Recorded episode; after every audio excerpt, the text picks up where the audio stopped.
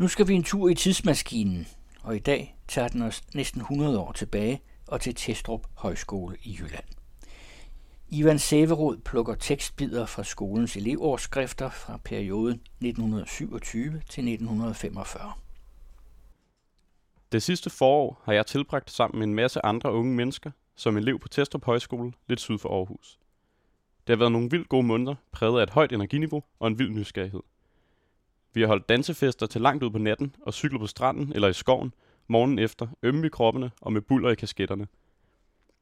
I hverdagen har vi fået god plads og vejledning til at fordybe os i kunst, skrivning, læsning og hinanden, og når lærdommen og fællesskabet blev for tungt at dele hjem med, så fik vi lov til at tage en skulkedag eller brokke os foran vores medelever og vores lærere på de ugentlige fællesmøder. Vi har fundet vores egen yndlingshøjskolesang og fået gode venner fra Afkrog Danmark, jeg ikke havde hørt om før. Vi er også blevet en del af en over halvandet hundrede år gammel skoles elevfællesskab og historie. En historie, jeg selv blev interesseret i en februaraften, jeg snuste rundt på Testrup's lille bibliotek. Testrup Højskoles elevforening har nemlig siden 1920'erne været flittig til at udgive skolens årskrift, og på biblioteket er samtlige bind bevaret og til fri afbenyttelse af eleverne og de besøgende. Skolen udgiver stadig årsskrifter, og de er stadig værd at læse, men hvis man spørger mig, er de intet i forhold til de ældre af slagsen. Det var en vild oplevelse at hive en stak årsskrifter fra 30'erne og 40'erne ned på mit værelse og bladre igennem dem. For her blev det velkendte rum i teksterne og det næsten 100 års tidsforskel mellem mig og forfatterne en skør tidsmaskine, der gav mit eget ophold en slags ny dimension, og de gamle elevers spøgelser en ny mulighed for at give deres oplevelser og tanker lyd. Jeg prøvede at samle nogle af de tekstbider, der var umiddelbart vildest for mig at læse, og de skal altså udgøre programmet her. En slags collage af uddrag fra Testrup Højskoles årsskrifter i perioden 1927 til 1945. Dengang var Testrup jo en sygeplejerskehøjskole, så en stor del af skrifterne er skrevet for og af Dansk Sygeplejeråd. Og det virker som om, at Testrup Højskole var lidt af et hovedsæde for faget. Mange af teksterne i årsskrifterne er nemlig officielle reportager fra skandinaviske stævner og fra sygehus rundt om i Danmark, men også fra Norge og Sverige. Og de her reportager fra Dansk Sygeplejeråd er jo referater fyldt med tekniske detaljer og datoer, og derfor ikke helt vildt ophidsende at læse, især når man ikke er en del af den branche. Så jeg vil heller ikke bruge vildt meget tid på dem, men næsten alle forfatterne bag skrifterne er enten sygeplejersker eller studerende. Det er måske meget godt at vide, når man læser dem. Nu synes jeg til gengæld, at det er på tide at læse noget tekst op, og jeg vil starte lidt dystert ud. I hvert enkelt årskrift læses nemlig en lynnekrolog over de tidligere elever, der har måttet lade livet i løbet af året. Og det lyder allerede specielt nok måske, men det forbløffede mig, hvordan teksten hver gang er underligt vurderende, når den skal mindes den døde elev. Nogle gange er den rosende, og andre gange er den forbarmende og næsten dømmende. Jeg læser op.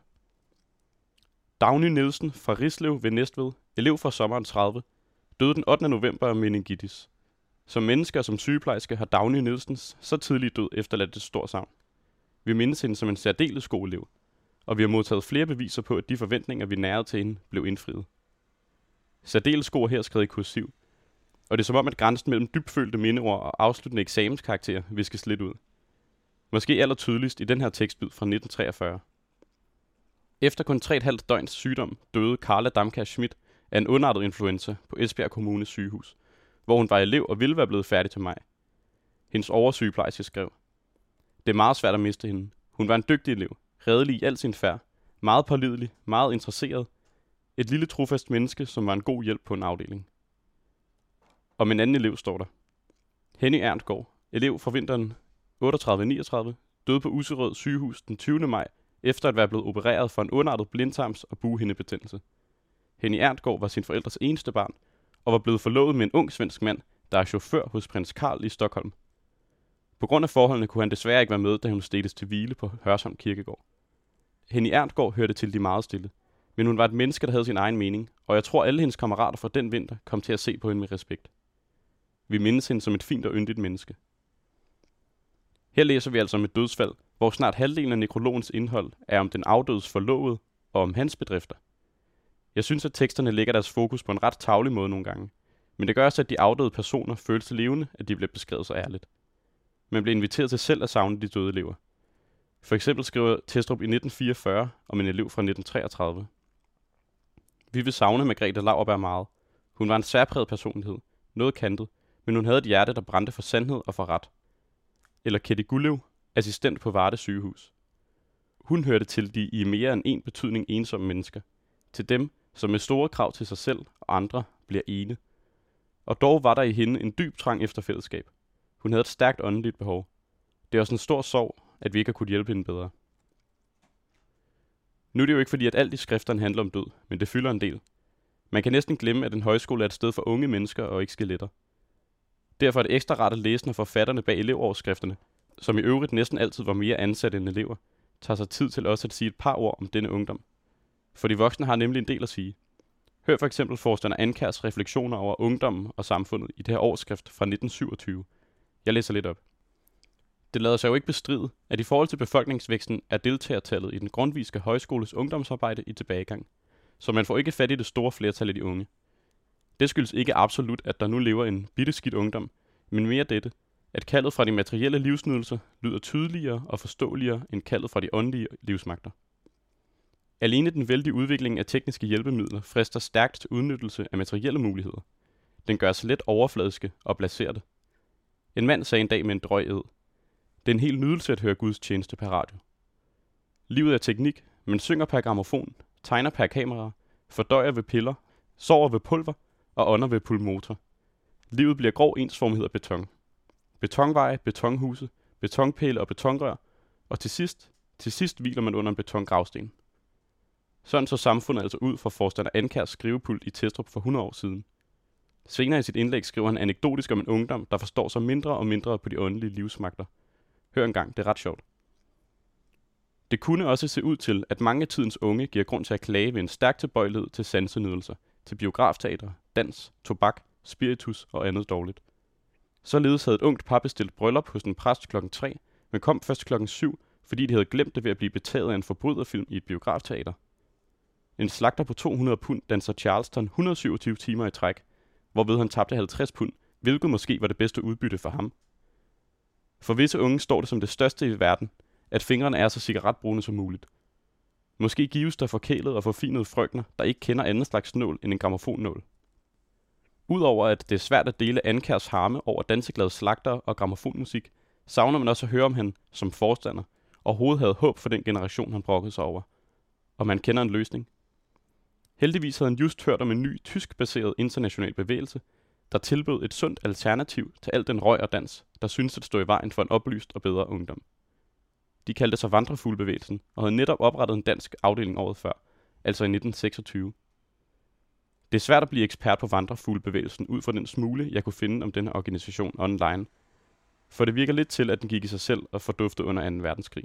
Men det var vist en slags liga, hvor unge kunne mødes og være asketiske eller tage på vandreture sammen. Lad os hellere tage og læse Ankas egne beskrivelser af ligaen.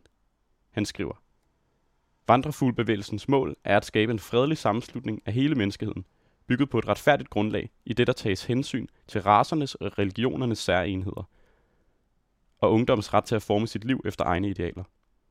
Ligaen tager afstand fra alle økonomiske særrettigheder og kræver en samfundsordning, der afskaffer såvel den enkeltes eksistensusikkerhed som hele klassers undertrykkelse, og som ved siden af retten til arbejde også yder retten til delagtighed i alle kulturgoder. Ligaen fordømmer enhver krig mellem folkene og kræver almindelig afrustning. Den venter af sine medlemmer, at de efter evne vil modarbejde enhver militær voldshandling og ikke understøtte nogen krig. Ligaen er hævet over enhver art af misforstået nationalisme. Den er et internationalt arbejdssamfund, hvis grupper står i nøje samvirke ved udveksling af idéer og erfaringer. Det lyder helt vildt fornuftigt og socialistisk, og jeg ville ønske, at vandrefuglebevægelsen stadig var til stede, så en Charleston-dansende og spiritusdrikkende ung mand som mig kunne have fået sig nogle holdbare fællesskaber og interesser, i stedet for at se forbryderfilm og ryge tobak. Men, fortsætter forstander Ankær, frem for alt vil den nye ungdomsbevægelse føre ungdommen tilbage til naturen, ikke til planløst sværmeri, men til jævn, naturlig levevis. Den nye ungdom vil modarbejde skadelige nydelsesmidler som spiritus, tobak og overdådige fødemidler. Man bekæmper moderne dansegalskab og films uvæsen. Ikke ved negativ kritik af gamle vaner, men ved at byde de unge erstatning for disse. I sommertiden drager man på helligdage og i ferier ud på vandringer i den friske natur, hvor nydelsen af naturliv og natursamvær langt opvejer savnet af alt det komfortable, man ellers har forventet. Man savner hverken bøf, kaffe eller øl, men synes, at brød, frugter og vand er livlige næringsmidler, og at et leje på græsset under åben himmel eller under teltet er kongeligt i sammenligning med sengedyner eller divaner. Til sidst bør også anføres, at vandrefuglene arbejder stærkt for at få dansen omtrent afløst af sangleje. Sådan kan det altså føles helt vedkommende at læse en 100 år gammel dansehader brokke sig over ungdom og give sit bud på en løsning. Det er sjovt at tænke lidt over overskriftet som genre. For det er jo ikke meningen, at det skal læses på noget andet tidspunkt end netop det år, det er skrevet i. Så teksterne er fyldt med hentydninger til fænomener, man næsten kun kender, hvis man lever i netop det år. For eksempel refererer et par teksterne til en præmietyr ved navn Højager Nakke, der lagde ursæd til de fleste af de røde malkekør, der blev brugt i dag. Den blev solgt for 5.000 kroner i 1925, hvilket viste sig at være en god handel. For alle de mælkekør, tyren gjorde drægtig, kunne den glade indehaver sælge videre for 1000 kroner stykket. Og den fik gjort i hvert fald et par mælkekør drægtig. Landmænd landet rundt fragtede deres kvæg til tyren Høje af Nakke, der boede i Odsherred. I slut 20'erne og start 30'erne skrev og talte alle om Høje af Nakke. Der blev rejst monumenter af den rundt i Danmark, og på et dyrskue i Bellehøj vandt tyren et stort flot sølvkrus af kong Christian den 10. Sådan er altså historien om Høje af Nakke, tyren, der gik fra avisforsiderne til fuldstændig glemsel. Og jeg nævner den, fordi jeg tror, at hvis nu forfatterne bag Testrups årskrifter gjorde sig forhåbninger om at skulle henvende sig til en læserskar, ud over dem, der læste skrifterne netop det år, de blev udgivet, så vil de nok ikke referere til popkulturelle fænomener som tyren her. Og vi, de nysgerrige fremtidsmennesker, vi vil gå glip af historien om den. Jeg tror, at der er noget, der går tabt i tekster, som satser på for stort et publikum, der spænder sig over mange forskellige årtier. Og det er altså en fordel ved årskrifterne, at de kun er tiltænkt læsere inden for et ret smalt tidsrum. Det er sjovt at læse noget, der er så uvedkommende som årskrifter, for når de endelig er aktuelle, er det det på en tilfældig og overraskende måde. For eksempel skrev Testrup til lærere og sygeplejestuderende overraskende meget om kolonialisme, uretfærdighed og det hvide menneskes privilegier, og endda i et sprog, der ligner det, som nutidens politiske diskussioner sker i. Det hørte med til nogle af sygeplejeuddannelserne i 20'erne og 30'erne og 40'erne, at tage ud til fjerne lande for at pleje og hjælpe, måske også for at dele lidt ud af kristendom i forbifarten. Som en del af et praktikforløb rejste mange af de studerende altså til lande som Indien og Armenien, og de skrev farverige rejseberetninger, som man kan læse i overskrifterne. Jeg vil prøve at læse lidt op fra nogle af de her tekster, men egentlig kun de steder, hvor forfatterne reflekterer over krig, kristendom og den globale ulighed. I 40'erne var forstanderinde Ingrid Kåges datter, Olga Kåge, elev på Testrup, og hun drog til Indien som en del af sin uddannelse. Herfra skrev hun nogle tekster, der blev udgivet i årskrifterne, og hør her, hvordan hun skriver slutningen af et af dem. Som nævnt er ens første forpligtelse som arbejder i Indien villigheden til at prøve at forstå. Det betyder ikke, at man skal prøve at skabe sig om til inder, til det kommer man kun dårligt fra, men at man, ud fra det man selv ejer og sætter højst, giver andre frihed til at eje det samme på deres egen måde. Inderne har gennem århundreder lidt under undertrykkelse og udnyttelse af fremmede magter, og måske ikke mindst af deres egne. Når vi kommer til Indien, må vi komme som de, der er villige til at opgive alle privilegier og forrettigheder, ikke som et offer, men ud fra et sindelag, der forstår, at det er den eneste måde, hvorpå vi overhovedet har ret til at komme. Ud fra dette sindelag kommer vi som gæster til et fremmed land, som nogen, der i erbødighed gerne vil prøve at forstå og dele det bedste, vi ejer. Må det være af os lære at tjene på den plads, hvor vi er blevet sat. Hun er utrolig tæt på at bruge moderne ord som privilegieblindhed, og det synes jeg er ret vildt. Man kan måske godt komme til at glemme, at folk også gjorde sig nogle overvejelser om racisme og imperialisme tilbage i tiden – overvejelser, der endda virker fornuftige nok i dag. Et andet sted skriver den lokale præst, Bent Mostrup, om krigen, Gud og den hvide mand.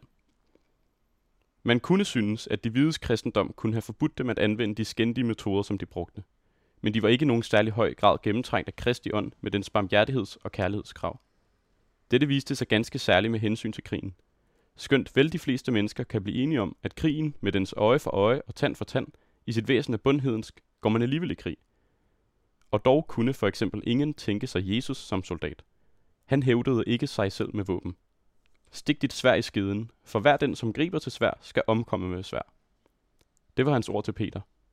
Krigen skyldes den hvide mands teknik. Den skyldes også hans magtsyge. Altså, den kristne hvide mand er skyld i disse millioner af dræbte, sårede og lemlæstede. Ja, men hvorfor har ikke den enkelte protesteret? Så var han blevet skudt, vil man indvende. Men da så være, at han var blevet det. Så havde han i hvert fald sat livet til for en god sag. I dag skyder man folk for mindre ting. Og det er nu engang kommet dertil, at vi må leve livet farligt. Vi hvide, som omgives af krig og anden helvedes ulykke, som vi selv har skabt, vi skal besinde os. Vi skal være med til at bringe verden på fod. Gid vi måtte lære at bære vores næste byrder, sådan som han, vor Herre Jesus Kristus, ville, at vi skulle. Det var ret, om der blev talt mere alvor her i den hvide mands Europa, hvor vi vil sidde godt og ligge blødt, falde let i staver, gå i søvne, snakke dødt og få tykke maver. I stedet for dette skulle vi gå hen og hjælpe vores næste. Han er aldrig langt borte. Der hviler store opgaver på efterkrigstidens befolkning. En af dem hedder bekæmpelse af racehadet. Gid den hvide mand må tage sin opgave op i ydmyghed og tro. Og med denne lille prædiken fra præst Bent Mostrup vil jeg faktisk slutte dagens program af. Jeg håber, at I har fundet det spændende, og at I vil tjekke Testrup Højskoles årskrifter ud, hvis I en dag lægger vejen forbi. Det var Ivan Severud, der talte om Testrup Højskoles årskrifter.